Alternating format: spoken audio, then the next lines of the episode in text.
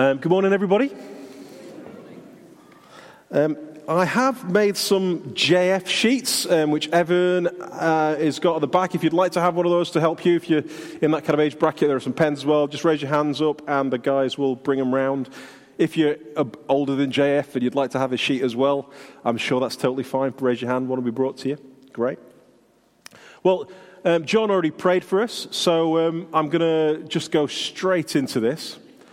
Um, a few, a few years ago, in around 2012, there was a spate of end of the world movies. Did any of you remember seeing any of those? So there was, there was the movie called 2012, and then there was The Day After Tomorrow, and then there was The Day After That, or The Day Before That. There, there were just loads of movies that filled the cinema at that time. And, and they all had a similar theme. Obviously, the world was coming to an end through a meteorite or through um, some sort of weather changes in the earth or through alien invasion or whatever it was.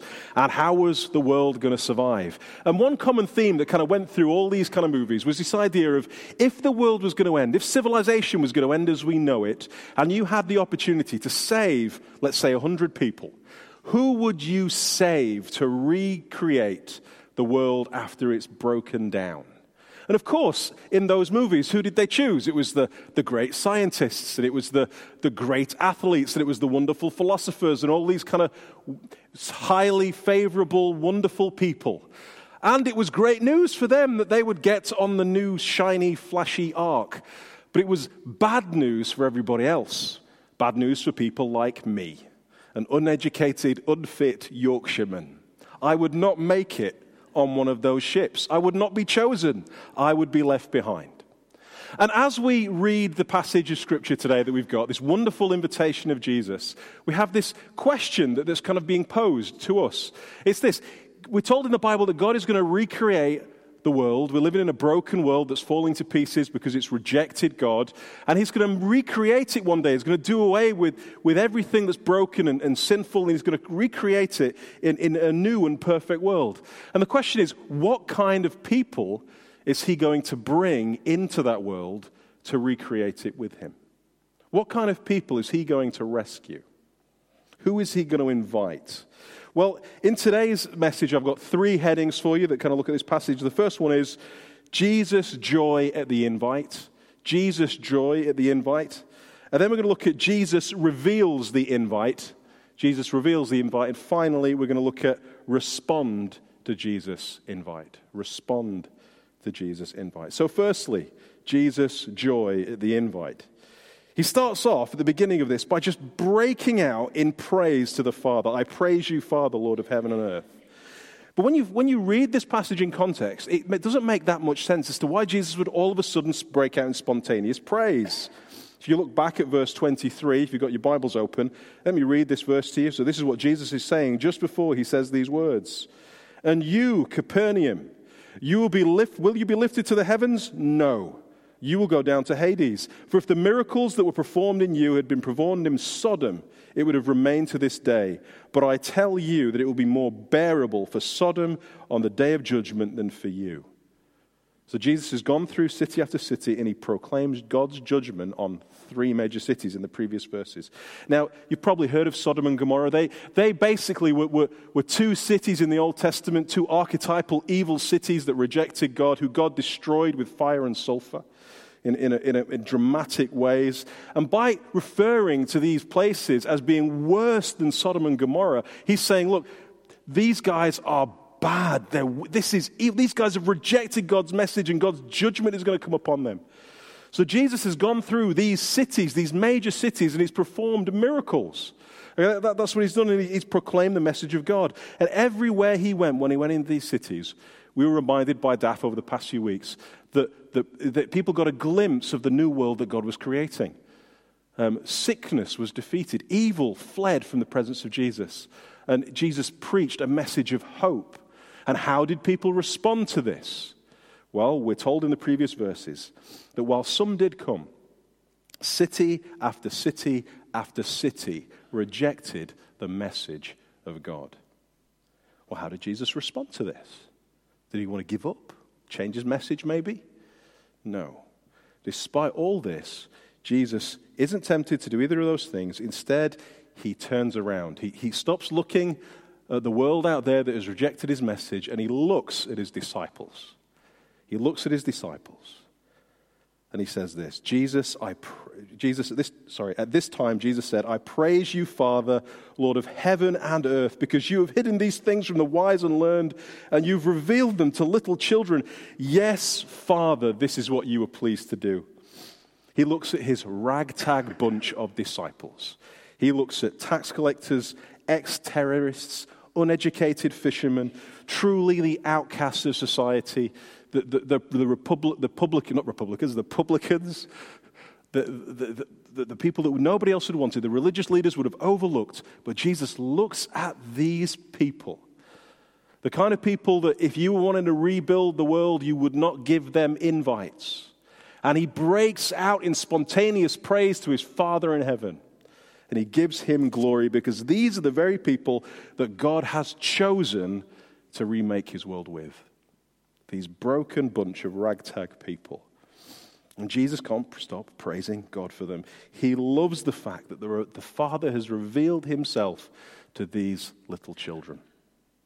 He's excited, he's overjoyed. And this is great news for me, and it's great news for you, it's great news for us. Because this is the wonderful promise of Jesus. He's looking for weary and tired and broken people. Isn't that great? Isn't that wonderful? So, how can we apply this? Well, there's a couple of ways to apply this. Is, is as we look out into the world, you know, it's easy for us. We've got this message that's pray, go, and invite to take the gospel out to Chessington and beyond. And we go out there and we invite people to things, and often they say no. And we've been doing this for years, and some of you have been doing this for longer than I've been a Christian. And still, we see nearly 20,000 homes of people that don't respond to the gospel and it, and it breaks our hearts and we feel weary and we feel burdened. Well, maybe it's time that we just take our focus off that for a moment and bring our focus into this room and look around to the things that God is doing amongst us. And as I think about just the past four years that I've been in this church, I've seen people come into this church from, from outside who have been rescued and saved by Jesus. Not impressive looking people in the world standards, people like me, people like you, just ordinary people with broken lives that Jesus is calling, Jesus is welcoming, and he is rejoicing over. God is saving lives, he's transforming people in this place, amongst us, in this room. And Jesus isn't unimpressed with you or me. Jesus isn't despairing over the fact that we're so useless, or that I'm so useless. He is rejoicing before his Father in heaven.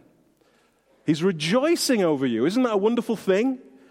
We've got nothing to offer him but our broken selves, and he rejoices over us because we are the kinds of people that God has chosen to reveal himself to. That's a wonderful, wonderful thing. And we need to rejoice in that too. Oh, praise you, Father, for choosing broken people like me, like you, to remake your broken world. How awesome is that truth? How awesome is that? A few years ago, I met a church planter um, he, when I was working in East London, he came to visit me. He was from the States. He was on sabbatical, and while he was on sabbatical, he was visiting evangelists and church planters in different places, finding out their stories, seeing how the gospel was working. And he came over to England for a month, and I, I spent a day with him, and he came and he talked to me about the things that were going on in East London.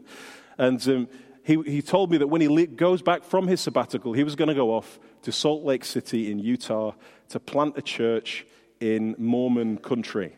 Now, Mormon country is probably one of the hardest places to, to preach the gospel in America because um, more Mormons per square feet, foot than anywhere else. And just to clarify, Mormonism does not preach the same gospel that we do, it is a completely different alien message.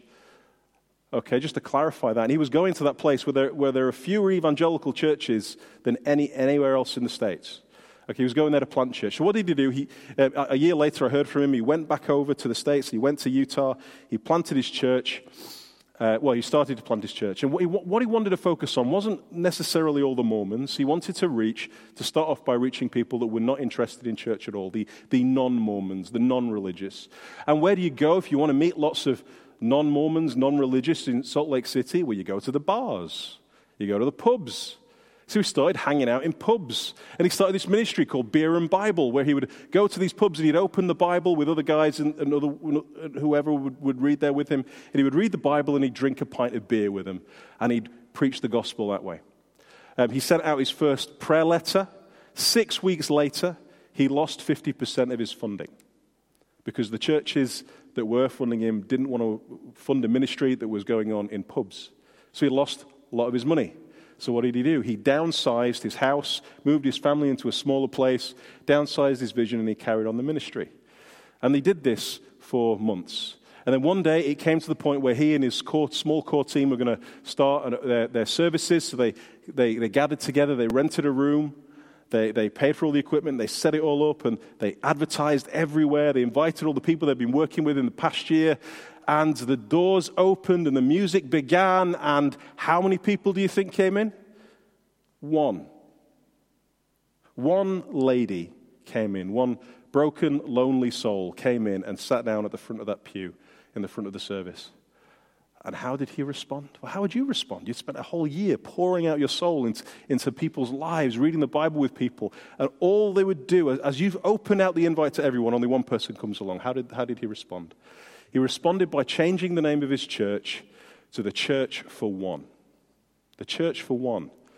And he, he, he responded in the right way. He said, Look, if, if I pour out my soul in the gospel, inviting all kinds of souls, I'm going to rejoice in the ones that Jesus brings to me. I'm going to rejoice over them. Praise you, Father in heaven. Praise, praise you, Father, Lord of heaven and earth, that you would bring the gospel to bear on this one lonely woman that everybody else would overlook. Praise you, Father of heaven and earth. Maybe sometimes Instead of despairing over those who don't hear and respond to the gospel, we need to spend more time rejoicing in those who do.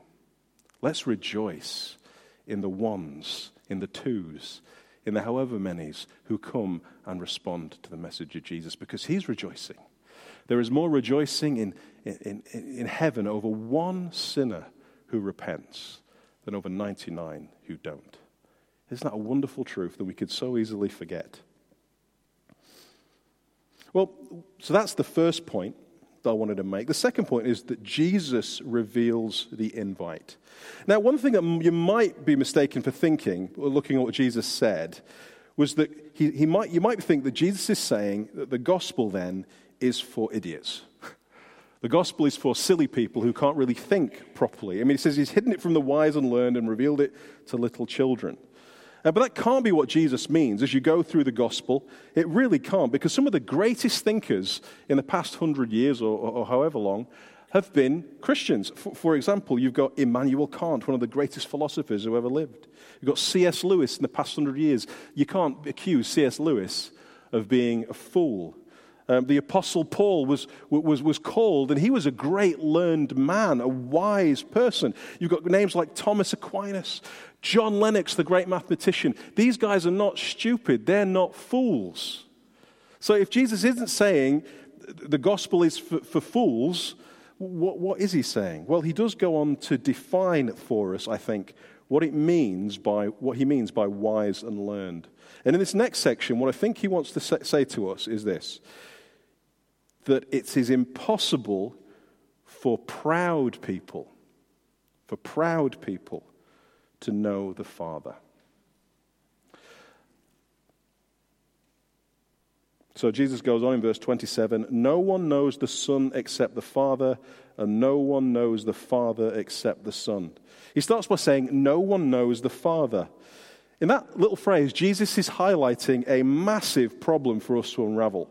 He's saying that God is so different, so far, so above, so over, so other than us that it's impossible for us to know him. He's so far out of our experience that no one knows the Father.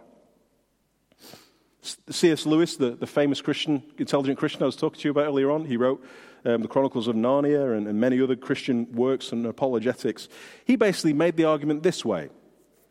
He said that trying to find God by looking at creation or through human reason or through the sciences alone is like trying to get to know William Shakespeare personally by reading Hamlet. On, on one sense, Shakespeare is in every word on every page, but you will never have a personal relationship with him through looking at his works. Only if you could speak to him, only if you could experience his presence, could you truly know who he is. And we have this great dilemma that God is so far above us that even if He did speak to us with, with, with words that created stars, we would have no possible way of understanding Him on our own human level. No one knows the Father. You can't know God through human reason alone or through science. You can't make a telescope big enough to, to see God out there in the cosmos. You can't find a microscope, microscope powerful enough to see God at work in the atoms. We just can't do that. And if you're an agnostic here today, you've come to visit us, you're thinking, well, see, Ben, you know, Jesus is agreeing with me. You can't really know God, He's just too different from us. But Jesus doesn't stop there. He goes on to say something, he goes on to say more. He says that God has or does choose to reveal Himself. Look at verse 27. No one knows the Father except the Son. No one knows no one knows the Son except the Father, sorry, and no one knows the Father except the Son, and those to whom the Son chooses to reveal him. The reason agnostics are wrong is because they assume that God has not revealed himself. And the Bible tells us over and over and over again that God has chosen to reveal himself. And he says he has chosen to reveal himself through his Son. There is no other way to know God other than through the Son, through Jesus. He had to step down to us because we don't have legs enough to step up to Him. In Christianity, there's this wonderful doctrine called the incarnation, which basically says that, the, that in the Godhead there's Father, Son, and Holy Spirit, and they've always existed three persons in one God and that God the Son chose to leave that perfect, wonderful, eternal, joyous home of loving relationship with the Father, and he came down to earth to, to be with people, to walk on this earth with people, to teach people about what it was like to be in relationship with the Father. And the doctrine of the incarnation is the only way you can know God. Only if God reveals himself to you can you ever know him.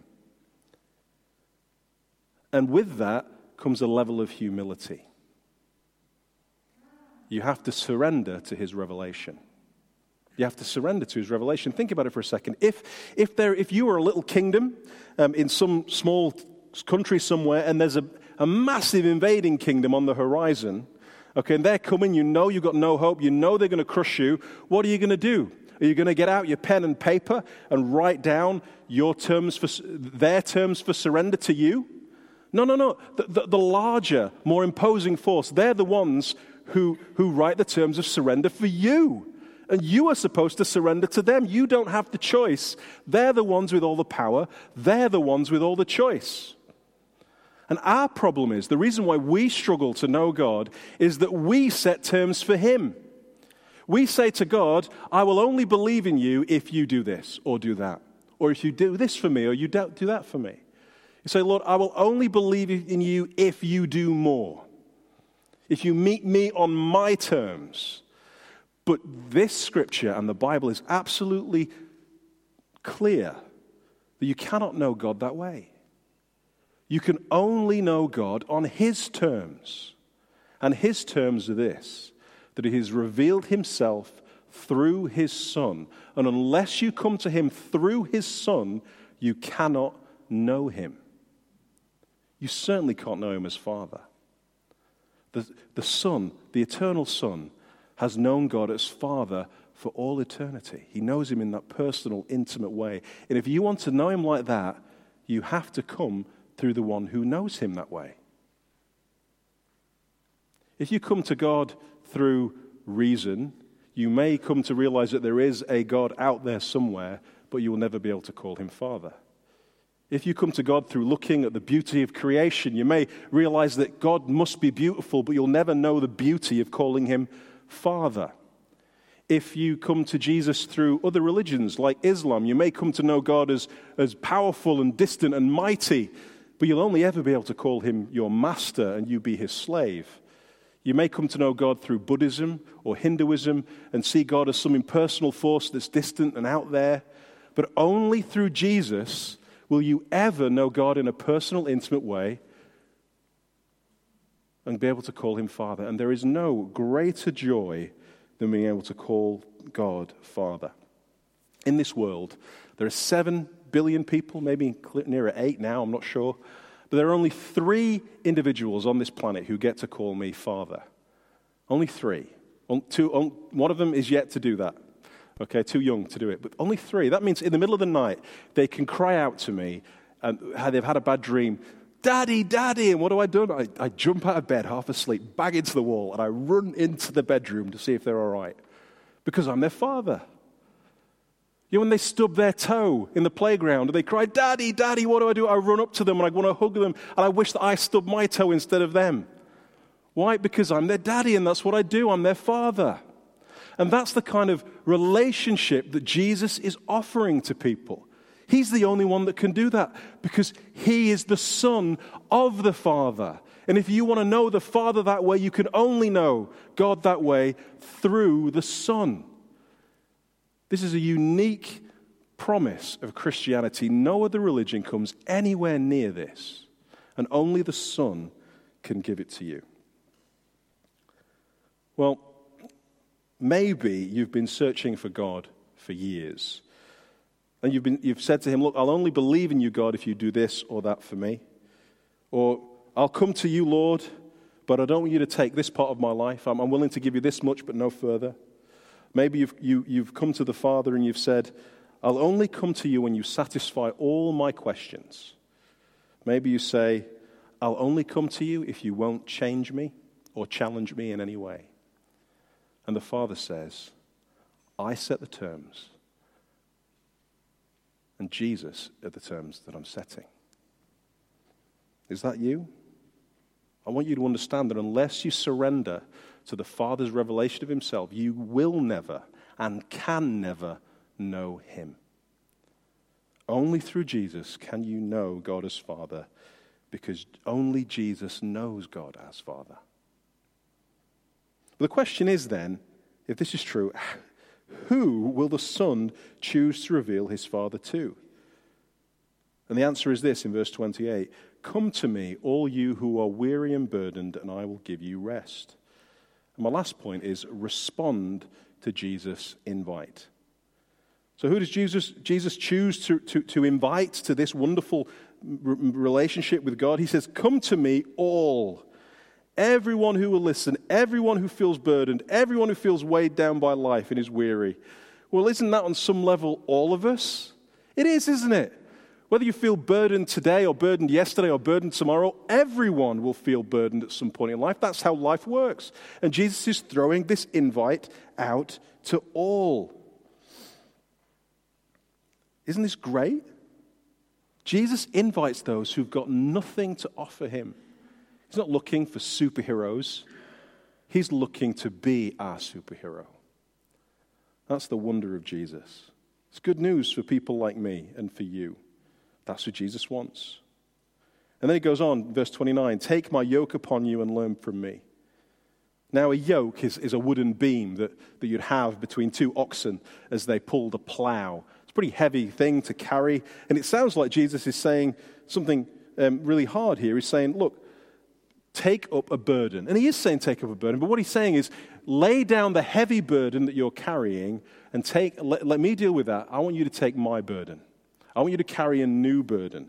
But what does this burden look like? Verse 29 For I'm gentle and humble in heart, and you will find rest for your souls. Jesus is saying that when we surrender to Him, to the revelation of His Father, He gives us a new load, a lighter burden than the world offers. When we come to Him, we find that God isn't a harsh taskmaster wanting to make our lives miserable. We come to a Father who wants to lift our burdens for us because he is gentle and humble in heart. And He wants to give us rest for our souls. Now, you can find physical rest for a night with a pillow and a mattress. You can do that. But Jesus is offering a rest that is only unique to Him. Now, have you ever been away on a long journey? maybe for a few weeks for work or something like that. And, and you've, you've slept in nice beds, but you weren't, you've slept even for, for a whole night, but you never really got rest. I've had this experience. I've been sent away for, for weeks at a time, away from home. And I've stayed in comfortable beds, you know, with lovely thick duvets. And, uh, but it wasn't my bed. You know, I, have I've, I've sat in really comfortable chairs that were technically more comfortable than any chair that I've got at home. But they weren't my chair.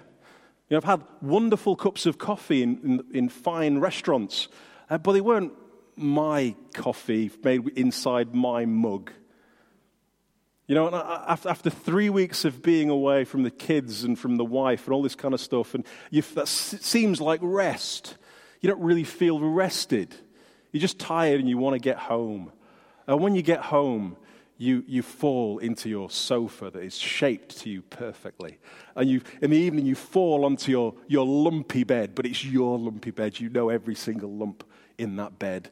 And then at night, you, you, your wife maybe makes you a cup of tea, and you sit down with your mug that's got, that, was, that your kids gave to you, whatever it was, and they're climbing all over you as you're trying to watch the 10 o'clock news. And you shouldn't feel at rest, but you are at rest because this is where you belong.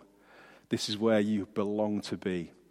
There's a kind of rest that only home can provide. And what Jesus is saying here is the, the rest that he offers is that kind of rest, but not for your body, not for your mind, for your soul. The one who created your soul, the all, the all perfect, the perfect God of the universe who made you, he designed you in a perfect way, and he designed you to find that kind of rest in him and you won't find it anywhere else. Only the creator of your soul can give you that kind of rest. Rest in the deepest sense, not just rest in a pillow, rest in Jesus. Or if you want to put it another way, Jesus is the mattress for your soul. You were made to rest in Him, you were designed for it. But even though the invitation is thrown out to all, not everyone will accept it. Not everyone will come. Maybe you feel the burden of life, but you just don't want to surrender to Jesus. And you say, you know, that can't be the solution. I'm holding out for something better. Well, there isn't anything better on offer. Jesus is the best. Maybe while Jesus is saying, Come to you, you're saying, You know, I'm not going to go any further. I've, I've, I've set my boundaries. You come to me do this, this, and this, and then maybe I'll accept you. Maybe you think if the world was about to end, you'd be the kind of person that people would be pleased to pick. Well, if that's you and you feel you've got lots to offer, then you won't come. But if you feel burdened and broken, like all you have to offer, offer is nothing, then you can come to Jesus. And the invitation is to you. And that's for for those of you that haven't accepted that yet before. And that's for those of you that accepted this years ago and have just forgotten what Jesus has to offer. So let me end by just applying this in some very specific ways to two groups of people. First, let, this, let me apply this stuff to, to Christians, those of you that, that know God as Father. it's easy to be weighed down by the world, thinking that they're never going to respond to Jesus, feel this burden of the fact all those people won't come if we invite them. Well, Spend time rejoicing in what God is doing in this community. Remember the joy of Jesus. Remember the joy of the invite. Not everyone will come, but some will come. And we need to praise Jesus over every single person that does. We need to remember that Jesus is the only one who can reveal the invite. We have this unique message that the world knows. Nobody else is going to take it out there. We've got it. Nobody else can invite people to God. Only we can through Jesus. So we need to remember that and we need to take our invites out invites to, to these courses, to, to our clubs, to our activities, to church, to every opportunity we can, so that we can hold out this invite of Jesus to others. And we need to respond to the invite. We need to come afresh to Him and say, Yes, Jesus, I need rest for my souls. I don't want to be handing out these invites with this burden on my back, thinking it's my responsibility to save people. It isn't. That responsibility lies solely with Jesus. He's the one inviting, and we're the ones who are inviting on his behalf. It's his responsibility to change souls and to draw people to him. We can't do that. We, do, we shouldn't carry that burden. Okay, and let me apply this to those of you who have not yet come to Jesus. Would you like to know God as your Heavenly Father? Would you like to know Him that way and find rest for your souls? Well, then, you can respond to Jesus right now.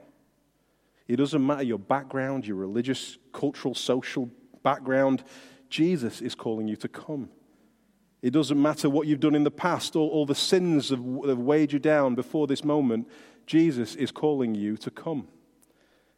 It doesn't matter how many people you've hurt or let down. Jesus is calling you to come.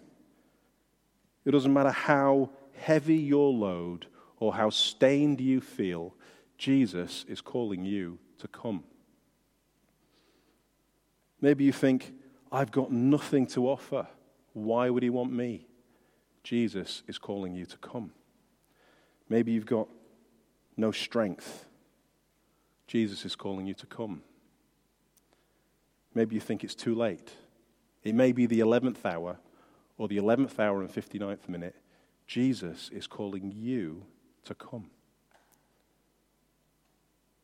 Maybe you've been wanting to become a Christian for a while now and you didn't know what to do, just kind of get into that place. Well, Jesus is calling you to come. In just a moment, we're, we're going to pray, and I'd like to give you an opportunity to respond to this invitation, that you can respond to Him. And in a, in a moment, I'm going to ask everybody to bow their head, and I'm going to pray. And as everyone's head is bowed, I'd like you, if you would like to invite, to, to respond to Jesus' invite by saying, Yes, Jesus, I want to come to you, and I want to surrender, and I want to know Jesus as uh, God as my Father, I would like you to raise your hand. And, that, and then I'll pray for you and you have an opportunity to respond to that invitation now. So let me ask you if everyone would bow their heads, close their eyes. I'm going to keep my eyes open. And I'm just going to give you an opportunity now. If you would like to respond to Jesus now, if you would like to come to his invite, to know God as your Father, you can raise your hand now.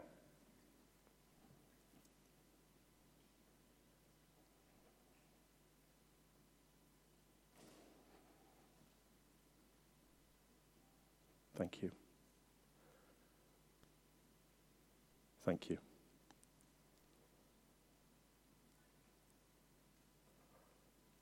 Let me pray for you guys. You can put your hands down now. That's great. Oh, Father God, I just praise you, Father, Lord of heaven and earth, that you have given us a message of hope, of, of forgiveness, of joy, and it's all found in Jesus. I thank you, Lord, that He is the rest for our souls that we so desperately need. And I do pray for these individuals that have all raised their hands just now. Lord, I thank you for them. I praise you, Father, that you would call them to respond to this message. And I pray, Lord, that, that today you you would do something in their hearts, in their lives, that would set the course for the rest of their lives or where they would know you as Father and they would experience the rest for their souls that can only come through you. I thank you, Jesus. Lord, I do pray for everybody else that's here today. Lord, I ask that you would be um, with us, filling us with the joy of this invitation, that we would be filled, just excited to take it out, to invite our neighbors and our friends to, to, to experience Jesus, to, to come to events, to whatever it may be.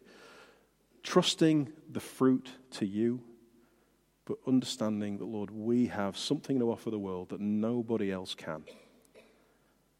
So, Lord, be working amongst us in Jesus' name. Amen.